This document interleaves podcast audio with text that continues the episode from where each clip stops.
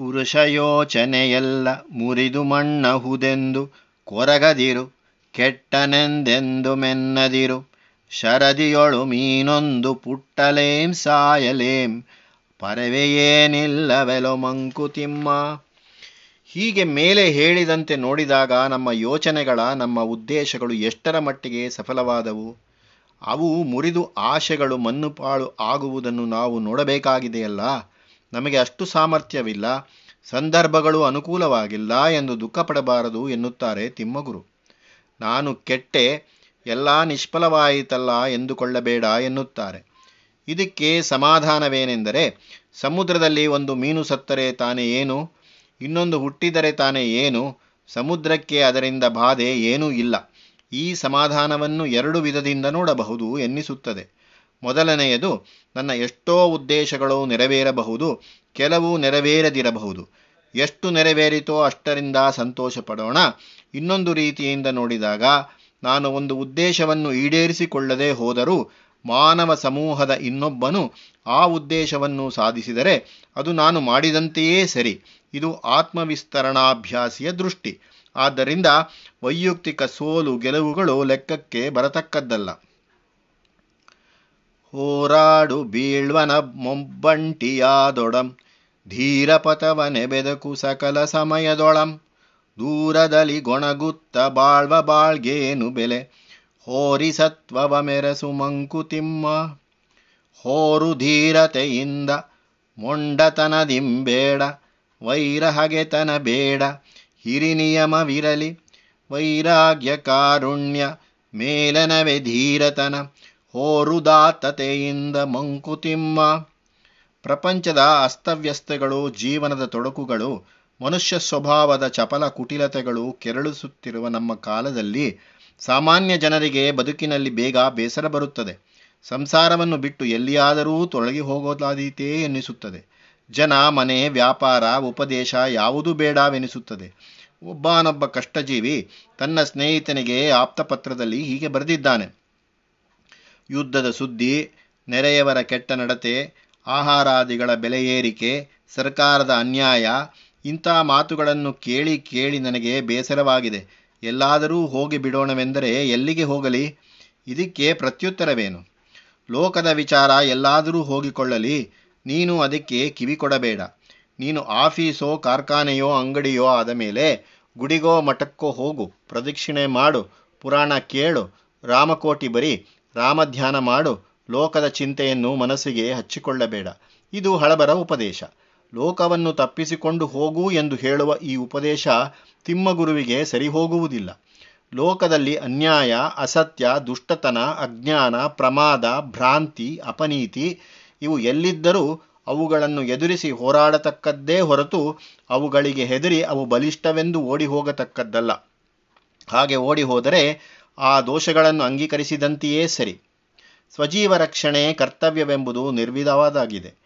ಆತ್ಮ ಸಂರಕ್ಷಣೆ ಪ್ರಥಮ ಕರ್ತವ್ಯವೇ ಸರಿ. ಆದರೆ ಯಾವ ದೃಷ್ಟಿಯಿಂದ ಅದು ಕರ್ತವ್ಯ? ಯಾವುದಕ್ಕಾಗಿ ಕರ್ತವ್ಯ? ಜೀವಿಸುವುದಕ್ಕೆ ಉದ್ದೇಶವೋ ಅಥವಾ ಜೀವನಕ್ಕೆ ಬೇರೊಂದು ಗುರಿ ಉಂಟೋ? ಜೀವಕ್ಕೆ ಒಂದು ಪರಮಾರ್ಥ ಉಂಟೆಂಬುದಾದರೆ ನಮ್ಮ ಆತ್ಮರಕ್ಷಣೆಯು ಆ ಪರಮಾರ್ಥಕ್ಕಾಗಿ ಕರ್ತವ್ಯವೆಂಬುದನ್ನು ಅಂಗೀಕರಿಸಬೇಕಾಗುತ್ತದೆ. ಆ ಪರಮಾರ್ಥ ಸಿದ್ಧಿಗಾಗಿ ಸ್ವಕ್ಷೇಮದ ಉಪಾಯದ ಜೊತೆಗೆ ಒಂದು ಸ್ವಕರ್ತವ್ಯದ ಧೀರತೆಯು ಸೇರಬೇಕು. ಕ್ಷೇಮ ಚಿಂತನೆಯಲ್ಲಿ ಕರ್ತವ್ಯವನ್ನು ಮರೆಯುವುದು ಹೇಳಿತನ ಮಾತ್ರವೇ ಅಲ್ಲ, ಮೂಢತನವೂ ಹೌದು. ಅಪಾಯದಿಂದಲೋ ಕಷ್ಟಭಯದಿಂದಲೋ ಕರ್ತವ್ಯವನ್ನು ಬಿಟ್ಟು ಓಡಿ ಹೋಗಿ ರಾಮಧ್ಯಾನ ಮಾಡುವೆನೆಂಬುದು ಹಿತಸಾಧಕವಾಗದು. ಪೌರುಷವು ಸಾತ್ವಿಕದ ಲಕ್ಷಣ. ಅನ್ಯಾಯ ಅಪನೀತಿಗಳನ್ನು ಎದುರಿಸಿದರೆ ಫಲವುಂಟೆ? ಫಲವೋ ವಿಫಲವೋ? ಗೆಲವೋ ಸೋಲೋ? ಲಾಭವೋ ನಷ್ಟವೋ? ದೇವರು ಮಾಡಿಸಿದಂತಾಗಲಿ ಹೋರುವುದು ನನ್ನ ಕರ್ತವ್ಯ ಎನ್ನುವವನು ಧೀರ. ಇದನ್ನೇ ತಿಮ್ಮಗುರು ಧೀರತೆಯಿಂದ ಹೋರು ಎಂದು ಹೇಳಿರುವುದು. ಪರಮಾರ್ಥದ ಕರ್ತವ್ಯವನ್ನು ದೃಷ್ಟಿಯಲ್ಲಿರಿಸಿಕೊಂಡು ಹೋರಾಡಬೇಕು. ಕೇವಲ ಮೊಂಡುತನದಿಂದಲ್ಲ, ಹೋರಾಡುವುದರಲ್ಲಿ ವೈರ, ಹಗೆತನ ಇರಕೂಡದು. ಹಿರಿಯ ನಿಯಮಗಳನ್ನು ಅನುಸರಿಸಬೇಕು. ತನಗೆ ಆಗುವ ಲಾಭವೇನು ಎಂಬುದನ್ನು ಗಣನೆಗೆ ತಂದುಕೊಳ್ಳದೆ ಕರ್ತವ್ಯ ದೃಷ್ಟಿಯಿಂದ ಹೋರಾಡುವುದೇ ವೈರಾಗ್ಯ. ಇನ್ನೊಬ್ಬನಿಗೆ ಕಷ್ಟವನ್ನು ಹಿಂಸೆಯನ್ನು ಕೊಡಬೇಕೆಂಬ ಉದ್ದೇಶವಿಲ್ಲದೆ ಅವನು ದೋಷವನ್ನು ಪರಿಹಾರ ಮಾಡುವುದೇ ಕಾರುಣ್ಯ. ಕೇವಲ ದೇಹಬಲದಿಂದಲ್ಲದೆ ಬುದ್ಧಿಬಲದಿಂದಲೂ ಹೋರಾಡಬೇಕು. ಉದಾತ್ತ ಭಾವದಿಂದ ಹೋರಾಡಬೇಕು. ತಿಮ್ಮಗುರು ಹೋರಾಡಲು ಸೂಚಿಸಿರುವ ನಿಯಮಗಳು ಇವು. ತಿಮ್ಮಗುರು ಹೇಳುತ್ತಾರೆ, ಒಬ್ಬನೇ ಒಬ್ಬನಾದರೂ ನ್ಯಾಯಕ್ಕಾಗಿ ಹೋರಾಡು. ಯಾವಾಗಲೂ ಧೀರತನದ ದಾರಿಯನ್ನು ಹುಡುಕು. ಸುಮ್ಮನೆ ಗೊಣಗುತ್ತಾ ತಪ್ಪಗಿರುವುದರಿಂದ ಏನು ಫಲ? ಭಗವಂತನು ನಿನಗೆ ಸತ್ವವನ್ನು ಪೌರುಷವನ್ನೂ ಅನುಗ್ರಹಿಸಿದ್ದಾನೆ. ಧೀರಶಕ್ತಿಯನ್ನೂ ಅನುಗ್ರಹಿಸಿದ್ದಾನೆ. ಅದನ್ನು ಅಭಿವ್ಯಕ್ತಿಗೊಳಿಸಿ ಮೆರೆಸು. ಈ ಉಪದೇಶ ಈ ಹೊತ್ತು ನಮಗೆ ಅವಶ್ಯಕವಾಗಿದೆ. ಪ್ರಜಾರಾಜ್ಯವೆಂಬುದು ತೊಡಕು ಬಡಿದಾಟಗಳ ರಾಜ್ಯ, ಸಾವಿರ ಸ್ವಾರ್ಥ್ಯ ಸೈನ್ಯಗಳ ಘರ್ಷಣೆಯ ರಾಜ್ಯ, ಅದು ನಿತ್ಯರಣರಂಗ ಅದರಲ್ಲಿ ಜನತೆಗೆ ಜೀವಿತವು ಸಖ್ಯವಾಗಬೇಕಾದರೆ ಜನದಲ್ಲಿ ಸಾತ್ವಿಕರಾದವರು ಪೌರುಷಶೀಲರಾಗಬೇಕು. ನಮ್ಗೆ ಯಾಕಪ್ಪ ರಾಜಕೀಯ ನಮ್ಗೆ ಯಾಕಪ್ಪ ಸರ್ಕಾರದ ಗೊಡವೆ ನಮ್ಗೆ ಯಾಕಪ್ಪ ಬಲವದ್ ವಿರೋಧ ಹೀಗೆ ಮಾತನಾಡುವ ಜನ ಹೆಚ್ಚಾದರೆ ಪ್ರಜಾರಾಜ್ಯ ಹೇಗೆ ಚೆನ್ನಾಗಿ ಬಾಳೀತು? ಇಲ್ಲಿ ನಮಗೆ ಹೋರಾಟವೇ, ಪೌರುಷವೇ ತಾರಕ ಮಂತ್ರ. ಎಲ್ಲ ಕಷ್ಟಗಳಲ್ಲಿಯೂ, ಸಂಕಟಗಳಲ್ಲಿಯೂ ಭಕ್ತಿಪೂರ್ವಕ ಪೌರುಷ, ಮನೋವಿಕಾರರಹಿತ ಪೌರುಷ, ಶಾಂತಿ ಸಮನ್ವಿತ ಪೌರುಷ ಇದೇ ತಾರಕ. ಕಕ್ಷಿಗಾರನ ಓಲೆ, ಪೋರುತ್ತೆ ನ್ಯಾಯಕ್ಕೆ ಸಾಕ್ಷಿಯವರಿರು ಕಡೆಗೆ ತೀರ್ಪಾಗುವಂದು. ಭಿಕ್ಷವಲು ಕಾಲ ಸವೆಯಿಸಿ ಲೋಕಯಾತ್ರೆಯಲ್ಲಿ ಪಕ್ಷಿವಲು ಮನದಿಲರು ಮಂಕುತಿಮ್ಮ. ಈ ಹೋರಾಟದಲ್ಲಿ ತೊಡಗುವವನಿಗೆ ಮನೋಭಾವ ಹೇಗಿರಬೇಕು ಎಂಬುದನ್ನು ತಿಮ್ಮಗುರು ಹೀಗೆ ತಿಳಿಸುತ್ತಾರೆ. ಕೋರ್ಟಿನಲ್ಲಿ ದಾವೆ ಹಾಕುವ ಕಕ್ಷಿಗಾರ ಕೊನೆಯವರೆಗೂ ಅದನ್ನು ಗೆಲ್ಲಲು ಎಲ್ಲ ಪ್ರಯತ್ನಗಳನ್ನೂ ಮಾಡುತ್ತಾನೆ. ಅವನು ಹಿಡಿದಿದ್ದೇ ಹಠ. ಹೀಗೆ ಹೋರಾಡುವಾಗ ನ್ಯಾಯಕ್ಕಾಗಿ ಕಕ್ಷಿಗಾರನಂತೆ ಹೋರಾಡಬೇಕಂತೆ. ಆ ಮೊಕದ್ದಮ್ಮೆಗೆ ತೀರ್ಪು ಬಂದಾಗ ಸಾಕ್ಷಿಯಂತೆ ಇರಬೇಕಂತೆ. ಸಾಕ್ಷಿಯಾದವನು ತಾನು ಏನನ್ನು ಕಂಡನೋ ಅದನ್ನು ಹೇಳಬೇಕಾದದ್ದು ಅವನು ಕಕ್ಷಿಗಾರನಂತೆ ವಾದಿಯೂ ಅಲ್ಲ, ಪ್ರತಿವಾದಿಯೂ ಅಲ್ಲ. ಆದದ್ದರಿಂದ ಯಾವ ಕಕ್ಷಿ ಗೆದ್ದರೂ ಅವನಿಗೆ ಯಾವ ಸಂತೋಷವೂ ಇಲ್ಲ, ದುಃಖವೂ ಇಲ್ಲ. ಹೀಗೆ ಹೋರಾಟದ ಫಲ ಏನಾದರೂ ಅದನ್ನು ಸಮಾಧಾನದಿಂದ ಅಂಗೀಕರಿಸಬೇಕಾದದ್ದು. ಹಾಗೆಯೇ ಒಬ್ಬ ಭಿಕ್ಷುವಾದವನಿಗೆ ಯಾವ ಒಂದು ಅಂಟೂ ಇಲ್ಲ, ಮನೆಯೂ ಇಲ್ಲ, ಲೋಕವೇ ಅವನ ಮನೆ. ಈ ಭಾವದಿಂದ ಲೋಕಯಾತ್ರೆಯನ್ನು ಸಾಧಿಸಬೇಕಂತೆ. ಹಕ್ಕಿಗೆ ಯಾವ ವಿಧವಾದ ಯೋಚನೆಯೂ ಇಲ್ಲ. ಹಾರಲು ಅದರ ದೇಹ ಹಗುರವಾಗಿರುವಂತೆ ಅದು ಮನಸ್ಸನ್ನು ಹಗುರವಾಗಿ ಇರಿಸಿಕೊಂಡಿರುವಂತೆ ಕಾಣಿಸುತ್ತದೆ. ನಮ್ಮ ಜೀವನದಲ್ಲಿ ಹೋರಾಟ ಎಷ್ಟಿದ್ದರೂ ಮನಸ್ಸನ್ನು ಹಗುರವಾಗಿ ಇಟ್ಟುಕೊಂಡಿರುವುದೇ ನಮ್ಮ ಕರ್ತವ್ಯ. ತನ್ನ ಶಕ್ತಿಯ ನಳೆದು ತನ್ನ ಗುಣಗಳ ಬಗೆದು ಸನ್ನಿವೇಶದ ಸೂಕ್ಷ್ಮವರಿತು ಧೃತಿದಳೆದು ತನ್ನ ಕರ್ತವ್ಯ ಪರಿಧಿಯ ಮೀರದು ಜಗಿಸೆ ಪುಣ್ಯಶಾಲಿಯ ಪಾಡು ಮಂಕುತಿಮ್ಮ.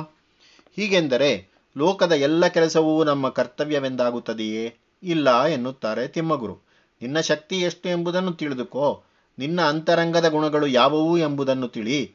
ನಿನಗೆ ಎದುರಾಗುವ ಸನ್ನಿವೇಶದ ಸೂಕ್ಷ್ಮತೆ ಎಂಥದ್ದು ಎಂಬುದನ್ನು ವಿಮರ್ಶೆ ಮಾಡಿ. ನಿನ್ನ ಶಕ್ತಿ, ಗುಣ ಆ ಸಂದರ್ಭಕ್ಕೆ ಸಾಟಿಯೇ ಎಂಬುದನ್ನು ತೀರ್ಮಾನಿಸಿಕೊಳ್ಳಬೇಕು. ಈ ತೀರ್ಮಾನವಾದ ಮೇಲೆ ನಿನ್ನ ಬುದ್ಧಿಯನ್ನು ದೃಢಪಡಿಸಿಕೊಂಡು ಕೆಲಸಕ್ಕೆ ತೊಡಗಬೇಕು. ಈ ರೀತಿಯಾಗಿ ಕರ್ತವ್ಯ ನಿರ್ಣಯವನ್ನು ಮಾಡಿಕೊಂಡು ಕರ್ತವ್ಯದ ಮಿತಿಯನ್ನು ತಿಳಿದುಕೊಂಡು ಅದರ ಪರದಿಯೊಳಗೆ ಕೆಲಸ ಮಾಡುವವನೇ, ಹೋರಾಡುವವನೇ ಪುಣ್ಯಶಾಲಿ. ಕಿಡಿ ಸಣ್ಣದನು ಮೇಲೆ ಬಿದ್ದ ಕೊರಡಾರಿಪುದು, ಸುಡುವುದಾ ಕಿಡಿಯುರಿಯ ನೂರು ಕೊರಡುಗಳು. ಹುಡುಗಿ ನಿನ್ನಾತ್ಮವಿರ ಬಿಡು ಹೆಗ್ಗೆಲಸಗಳನ್ನು ತೊಡಗಾತ್ಮ ಬಲಿ ತಂದು ಮಂಕುತಿಮ್ಮ ಕೆಲಸದಲ್ಲಿ ತೊಡಗಿದ ಮೇಲೆ ನಿರಾಶೆಗಳು ಎದುರಾಗುವುದು ಸಹಜ. ಅದನ್ನು ಎದುರಿಸುವುದು ಹೇಗೆ? ಇಲ್ಲಿ ಸೌದೆ ಕಟ್ಟಿಗೆಗಳಿಂದ ಒಲೆ ಹಚ್ಚುವ ಒಂದು ಉಪಮಾನವನ್ನು ಹಳ್ಳಿಯ ಹಿನ್ನೆಲೆಯುಳ್ಳ ತಿಮ್ಮಗುರು ಬಹು ಸ್ವಾರಸ್ಯವಾಗಿ ವರ್ಣಿಸಿದ್ದಾರೆ.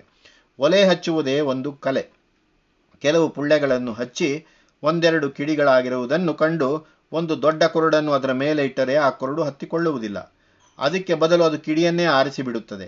ಆದರೆ ಆ ಕಿಡಿಗಳಿಗೆ ಇನ್ನೂ ಸ್ವಲ್ಪ ಪುಲ್ಲೆಗಳನ್ನು ಹಾಕಿ ಉರಿಸಿದರೆ ಅದು ನೂರು ಕೊರಡುಗಳಾದರೂ ಉರಿಸಿಬಿಡುತ್ತದೆ. ಇದರಂತೆ ದೊಡ್ಡ ಕೆಲಸಗಳನ್ನು ಕೈಗೆತ್ತಿಕೊಂಡು ಅವು ಸಫಲವಾಗದೆ ನಿರಾಸೆಗಳು ಎದುರಾದಾಗ ಇನ್ನು ಕೆಲಸಗಳಲ್ಲಿ ತೊಡಗುವುದಿಲ್ಲವೆಂದು ತೀರ್ಮಾನಿಸಿಕೊಂಡು ತಲೆಯ ಮೇಲೆ ಕೈಯಿಟ್ಟುಕೊಂಡು ಕುಳಿತುಕೊಳ್ಳುವುದು ಸರಿಯಾದ ಮಾರ್ಗವಲ್ಲ ಎನ್ನುತ್ತಾರೆ ತಿಮ್ಮಗುರು. ಆ ಸಮಯದಲ್ಲಿ ತನ್ನ ಶಕ್ತಿ ಸಾಮರ್ಥ್ಯಗಳ ಮಿತಿಯಲ್ಲಿ ಸಣ್ಣ ಪುಟ್ಟ ಕೆಲಸಗಳನ್ನು ಮಾಡಿ ಅದರಲ್ಲಿ ಜಯಶೀಲನಾಗಿ ಮನಸ್ಸಿನ ಧೈರ್ಯವನ್ನು ಹೆಚ್ಚಿಸಿಕೊಳ್ಳಬೇಕು. ಹೀಗೆ ತನಗಾಗುವ ಕೆಲಸಗಳನ್ನು ಮಾಡುತ್ತಾ ಧೈರ್ಯವನ್ನವಲಂಬಿಸಿ ಆತ್ಮವಿಶ್ವಾಸವನ್ನು ಪಡೆದು ಕ್ರಮೇಣ ಮುಂದೆ ಹೋಗಬೇಕು. ಇದೇ ಸರಿಯಾದ ದಾರಿ. ಬೆಟ್ಟಕ್ಕೆ ಸನ್ನೆ ಹಾಕಿರುವ ಮಹದಾಶಿಗನೆ, ಗಟ್ಟಿಯೇ ಸೊಟ್ಟಾಗದೆ ಸನ್ನೆಗೋಲು ರಟ್ಟೆಯೇ ಮುರದೀತು ಮೈಮೆರೆತ ಸಾಹಸದಿ, ಎಷ್ಟು ಚಿತವೋ ನೋಡು ಮಂಕುತಿಮ್ಮ ತನ್ನ ಶಕ್ತಿಗೆ ಮೀರಿದ ಮಹಾಕಾರ್ಯಕ್ಕೆ ತೊಡಗಿದನೊಬ್ಬನನ್ನು ಕುರಿತು ತಿಮ್ಮಗುರು ಈ ಪ್ರಶ್ನೆ ಕೇಳುತ್ತಾರೆ. ಅಯ್ಯ, ಬೆಟ್ಟವನ್ನೇ ಎತ್ತು ಬಿಡುತ್ತೇನೆಂದು ಒಂದು ಮೀಡುವ ಕೋಲನ್ನು ಇಟ್ಟುಕೊಂಡು ಹೊರಟಿರುವೆಯಲ್ಲ ಬೆಟ್ಟ ಅಚಲವಾದದು. ಅದನ್ನು ಎತ್ತಲೂ ಆಗದು ಎಂಬ ತಿಳುವಳಿಕೆ ನಿನಗೆ ಬೇಡವೇ? ನಿನ್ನ ಮೀಟುವ ಕೋಲು ಗಟ್ಟಿಯಾಗಿದೆಯೇನು? ಬೆಟ್ಟವನ್ನು ಎತ್ತಲು ಸಾಧ್ಯವಾಗದೆ ಅದು ಸೊಟ್ಟಾಗುತ್ತದೆ ಎಂಬುದು ನಿನಗೆ ತಿಳಿಯದೆ, ಈ ತಿಳುವಳಿಕೆ ಇಲ್ಲದ ಸಾಹಸದಿಂದ ನಿನ್ನ ರಟ್ಟೆಯೇ ಮುರಿದು ಹೋದೀತು. ಎಷ್ಟು ನಿನ್ನಿಂದ ಸಾಧ್ಯ? ಸಂದರ್ಭ ಎಷ್ಟು ಅನುಕೂಲ? ನಿನ್ನ ಸಾಧನೆಗಳು ಎಷ್ಟು ಸಮರ್ಥ? ಇದೆಲ್ಲವನ್ನು ನೋಡಬೇಡವೇ? ಹೀಗೆ ಸಾಧ್ಯವಾಗದೇ ಇರುವ ಕೆಲಸಗಳಿಗೆ ಕೈ ಹಾಕುವುದು ಮೂಢತನ. ಬೆನ್ನಿನಗಲವನಳೆದು ಹೊರಗೆ ನೀನದನೊಡ್ಡು, ತನ್ನದೆನುವುದನು ವಿದಿತಾನೆ ಕೊಳಲಿ ಬಿಡು. ಬನ್ನ ಗೊದಲಗದನಾತ್ಮ ಶಿಕ್ಷಣವೆನ್ನು ಮಾನ್ಯದೊಪ್ಪಂದವಿದು ಮಂಕುತಿಮ್ಮ. ನಮ್ಮ ಬಾಳು ಎಂದರೆ ನರ, ಕರ್ಮ, ದೈವ, ಇವು ಮೂರೂ ಸೇರಿ ಆಡುವ ಆಟ ಎಂದು ಹಿಂದೆ ನೋಡಿದ್ದಾಗಿದೆ. ಇಲ್ಲಿ ನರನಿಗೆ ದೈವ ಒಡ್ಡುವ ಸವಾಲುಗಳೇ ಮನುಷ್ಯ ಜೀವನ. ಈ ಸವಾಲುಗಳನ್ನು ಮನುಷ್ಯ ಹೇಗೆ ಎದುರಿಸಬೇಕು? ತಿಮ್ಮಗುರು ಹೇಳುತ್ತಾರೆ, ನಿನಗೆ ಬರುವ ಜವಾಬ್ದಾರಿಯನ್ನು ನೀನು ಹೊರಬೇಕಾದ ಭಾರವನ್ನು, ನಿನ್ನ ಬೆನ್ನು ಎಷ್ಟು ಭಾರವನ್ನು ಹೊರಬಲ್ಲದೋ ಎಂಬುದನ್ನು ತಿಳಿದುಕೊಂಡು ನೀನು ನಿನ್ನ ಬೆನ್ನನ್ನು ಅದಕ್ಕೆ ಒಡ್ಡು. ನಿನ್ನ ಬೆನ್ನು ಹೊರಬಹುದಾದಕ್ಕಿಂತ ಹೆಚ್ಚು ಭಾರವನ್ನು ನೀನು ಹೊರಲು ಪ್ರಯತ್ನಿಸಿದರೆ ನಿನ್ನ ಬೆನ್ನೇ ಮುರಿದು ಹೋದೀತು. ವಿಧಿ ತನ್ನದೆನ್ನುವ ಭಾರವನ್ನು ಅದು ಹೊರಲಿ. ವಿಧಿಗೂ ವಿಶ್ವ ವ್ಯವಸ್ಥೆಯಲ್ಲಿ ಜವಾಬ್ದಾರಿ ಇದೆಯಲ್ಲವೇ, ನೀನು ಹೊತ್ತುಕೊಂಡ ಭಾರವನ್ನು ನಿರ್ವಹಿಸಲು ಆಗದೆ ಅದಕ್ಕೆ ಭಂಗ ಬಂದರೆ ಅದಕ್ಕಾಗಿ ನೀನು ಗೋಳಾಡಬೇಕಾಗಿಲ್ಲ. ಅದು ನಿನ್ನ ಆತ್ಮದ ಶಿಕ್ಷಣಕ್ಕೆ ಒಂದು ಅವಕಾಶ ಎಂದು ತಿಳಿದುಕೊಳ್ಳಬೇಕು. ಈ ಮನೋಭಾವ ವಿಧಿಯೊಡನೆ ನಾವು ಮಾಡಿಕೊಂಡಿರುವ ಒಂದು ಮರ್ಯಾದೆಯಿಂದ ಕೂಡಿದ ಒಪ್ಪಂದ ಎಂದು ತಿಳಿದುಕೊಳ್ಳಬೇಕು. ನನ್ನ ಜವಾಬ್ದಾರಿಯನ್ನು ನನಗೆ ಎಷ್ಟು ಸಾಧ್ಯವೋ ಅಷ್ಟರ ಮಟ್ಟಿಗೆ ನಿರ್ವಹಿಸಿದ್ದೇನೆಂಬ ಭರವಸೆ ಇದ್ದರೆ ಆ ಕೆಲಸದ ಪ್ರಯತ್ನವೇ ಒಂದು ಸಂಸ್ಕಾರವಾಗುತ್ತದೆ. ದೊರೆಯ ವೇಷವಧರಿಸಿ ಮೆರೆಯುವೆಯ ಮೀಸೆಯನು ತಿರುಕಹಾರುವನಾಗಿ ಮೀಸೆ ತಿರುಚುವೆಯ. ಇರುವುದವನವನಿಗವನವನ ತಾಣದ ಧರ್ಮ. ಅರಿವೆ ಋತುಗತಿಯಂತೆ ಮಂಕುತಿಮ್ಮ ದೊರೆಯ ವೇಷವನ್ನು ಧರಿಸಿ ಆ ವೇಷಕ್ಕೆ ಸರಿಯಾದ ಮೀಸೆಯನ್ನು ಇಟ್ಟುಕೊಂಡು ಮೆರೆಯುತ್ತಿದ್ದೆಯಲ್ಲವೇ? ಹಾಗೆಯೇ ಭಿಕ್ಷೆ ಬೇಡುವ ಹಾರುವವನಾಗಿ ಬಡಬ್ರಾಹ್ಮಣನಾಗಿ ಮೀಸೆಯನ್ನು ಇಟ್ಟುಕೊಂಡವನು ಅದನ್ನು ತಿರುಚುತ್ತಾನೆ. ಆದರೆ ದೊರೆಯ ಜವಾಬ್ದಾರಿ ಬೇರೆ, ಅವನ ಧರ್ಮ ಬೇರೆ, ತಿರುಕಾಹಾರವನ ಧರ್ಮ ಜವಾಬ್ದಾರಿ ಬೇರೆ. ಇಬ್ಬರೂ ಮನುಷ್ಯರೇ, ಇಬ್ಬರೂ ಮೀಸೆ ತಿರುಚುವವರೇ. ಆದರೆ ಅವರು ತಮ್ಮ ಸ್ಥಾನಕ್ಕೆ ತಕ್ಕಂತೆ, ತಮ್ಮ ಸನ್ನಿವೇಶಕ್ಕೆ ತಕ್ಕಂತೆ ನಡೆದುಕೊಳ್ಳಬೇಕಾದದ್ದು. ಮಳೆಗಾಲದಲ್ಲಿ, ಚಳಿಗಾಲದಲ್ಲಿ ಹಾಕಿಕೊಳ್ಳಬೇಕಾದ ಉಡುಪು ಬೇಸಿಗೆಗೆ ಸರಿ ಹೊಂದುವುದಿಲ್ಲ ಉಡುಪು ಒಂದೇ ಆದರೂ ಋತುವಿಗೆ ಅನುಸರಿಸಿ ಅದನ್ನು ಉಪಯೋಗಿಸಬೇಕು. ಇದರಂತೆ ಪ್ರತಿಯೊಬ್ಬನೂ ತನ್ನ ಶಕ್ತಿ, ಸನ್ನಿವೇಶ ಮುಂತಾದವನ್ನು ಗಮನದಲ್ಲಿಟ್ಟುಕೊಂಡು ತನ್ನ ಜವಾಬ್ದಾರಿಯನ್ನು ನಿರ್ವಹಿಸಬೇಕು. ದೇವರದಿದೆಲ್ಲ, ದೇವರಿಗೆಲ್ಲ ಒಂದೊರಳು. ತಾವುದನುಮವನ ನಿರ್ಣಯಕ್ಕೆ ಬಿಡದೆಯೇ? ತಾಂದಾವಂತ ಬಡುತ ತನ್ನಿಚ್ಛೆಯನೆ ಘೋಷಿಸುವ ಭಾವವೆಂತಹ ಬಕುತಿ ಮಂಕುತಿಮ್ಮ. ನಮಗೆ ದೇವರಲ್ಲಿ ಭಕ್ತಿ ಇದೆ. ಇದೆಲ್ಲವೂ ಭಗವಂತನದೇ. ನಾವು ಮಾಡುವುದೆಲ್ಲ ಅವನಿಗೋಸ್ಕರವಾಗಿಯೇ ಎಂದು ಮಾತು ಮಾತಿಗೂ ಹೇಳುತ್ತಾ ಎಲ್ಲ ವಿಷಯಗಳಲ್ಲಿಯೂ ತನ್ನ ಇಚ್ಛೆಯನ್ನು ಸಾಧಿಸುವುದಕ್ಕಾಗಿ ಧಾವಂತ ಪಡುತ್ತಾ ಅವನ ನಿರ್ಣಯಕ್ಕೆ ಯಾವುದನ್ನೂ ಬಿಡದೆ ತನ್ನ ಹುಷಾರಿನಲ್ಲಿ ತಾನಿರಬೇಕೆಂದು ಕೆಲಸ ಮಾಡುವವನನ್ನು ಕುರಿತು ಏನು ಹೇಳುವುದು? ಇದು ಎಂತಹ ಭಕ್ತಿ? ಸರಿಯಾಗಲಿಲ್ಲವದು ಸರಿದೆಲ್ಲವೆನ್ನುತ ಹರಡಿಕೊಳ್ಳಬೇಡ ಮುಳ್ಳನ್ನು ಹಾಸಿಗೆಯಲಿ ಕೊರೆಯಾದೊಡೆಯೇನೊಂದು ನೆರೆದೊಡನೆ ಇನ್ನೊಂದು ಒರಟು ಕೆಲಸವೋ ಬದುಕು ಮಂಕುತಿಮ್ಮ ಎಲ್ಲ ಕೆಲಸಗಳು ಸರಿಯಾಗಿ ನಡೆಯಬೇಕೆಂಬುದೇ ಎಲ್ಲರ ಆಸೆಯೂ ಹೌದು. ಆದರೆ ನರನ ಜೊತೆಗೆ ಕರ್ಮ, ದೈವ ಎರಡೂ ಇದೆಯಲ್ಲ. ಇನ್ನು ಬೇರೆಯವರ ಪ್ರಭಾವವು ಪ್ರಕೃತಿಯ ಪ್ರಭಾವವು ನಮ್ಮ ಮೇಲೆ ಬೀಳುವುದಲ್ಲ. ಆದ್ದರಿಂದ ಕೆಲಸಗಳು ಎಲ್ಲ ಸರಿಯಾಗಲಿಲ್ಲ. ಇದು ಸರಿಯಲ್ಲ. ಅದು ಸರಿಯಲ್ಲ ಎಂದು ಮೈಪರಿಚಿಕೊಳ್ಳುವುದು ತಿಳುವಳಿಕೆಯ ಅಭಾವ ಎಂದು ಹೇಳಬೇಕು. ಹೀಗೆ ಮೈಪರಿಚಿಕೊಳ್ಳುವುದು ತನ್ನ ಹಾಸಿಗೆಯಲ್ಲಿ ತಾನೇ. ಮುಳ್ಳನ್ನು ಹರಡಿಕೊಳ್ಳುವಂತೆ ಪೂಜೆ ಮಾಡುವ ಸಂದರ್ಭದಲ್ಲಿ, ಇದೇನು ಮಲ್ಲಿಗೆ ಹೂ ತನ್ನಿರೆಂದರೆ ದಾಸವಾಳದ ಹೂ ತಂದಿದ್ದೀರಿ? ನೈವೇದ್ಯಕ್ಕೆ ಸಜ್ಜಿಗೆಯನ್ನು ಮಾಡಿದರೆಂದು ಹೇಳಿದರೆ ಇನ್ನೇನನ್ನೋ ಮಾಡಿದ್ದೀರಿ? ಎಂದು ಕೋಪಗೊಂಡರೆ, ಅದರಿಂದ ಆದ ಫಲ ಮನಸ್ಸಿನ ಅಸಮಾಧಾನ ಒಂದೇ. ಒಂದು ಸ್ವಲ್ಪ ಕೊರತೆಯಾದರೆ ತಾನೇ ಏನು? ಎಲ್ಲವೂ ಪೂರ್ಣವಾಗಿ ಆದರೆ ತಾನೇ ಏನು? ಈ ಜಗತ್ತು ನಡೆಯುವುದು ಅನೇಕ ಸಂದರ್ಭಗಳ ಹೊಂದಾಣಿಕೆಯಿಂದ. ಅದರಲ್ಲಿ ಏರುಪೇರಾಗುವುದರಲ್ಲಿ ಆಶ್ಚರ್ಯವೇನು? ಬದುಕು ಎಂಬುದು ಒಂದು ಒರಟು ಕೆಲಸ. ಇಲ್ಲಿ ನಾಜೂಕು ಇರಬೇಕಾದದ್ದು ನಮ್ಮ ಮನಸ್ಸಿನಲ್ಲಿ. ಜೀವನವನ್ನು ಹಾಗೆ ನೋಡದೆ ಅಸಮಾಧಾನ ಪಟ್ಟುಕೊಂಡರೆ ಅದರಿಂದ ನಮಗೆ ನಷ್ಟ. ಅಷ್ಟದಿಗ್ಗಜವೆ ನೀನ್, ಆದಿಶೇಷನೆ ನೀನು. ಕಷ್ಟಭಾರವಿದೆಂದು ನಿಟ್ಟಸಿರು ಬಿಡುವೆ. ನಿಷ್ಠುರದ ನಿನ್ನ ಕನಿಕರ ಜಗಕ್ಕೆ ಬೇಕಿಲ್ಲ.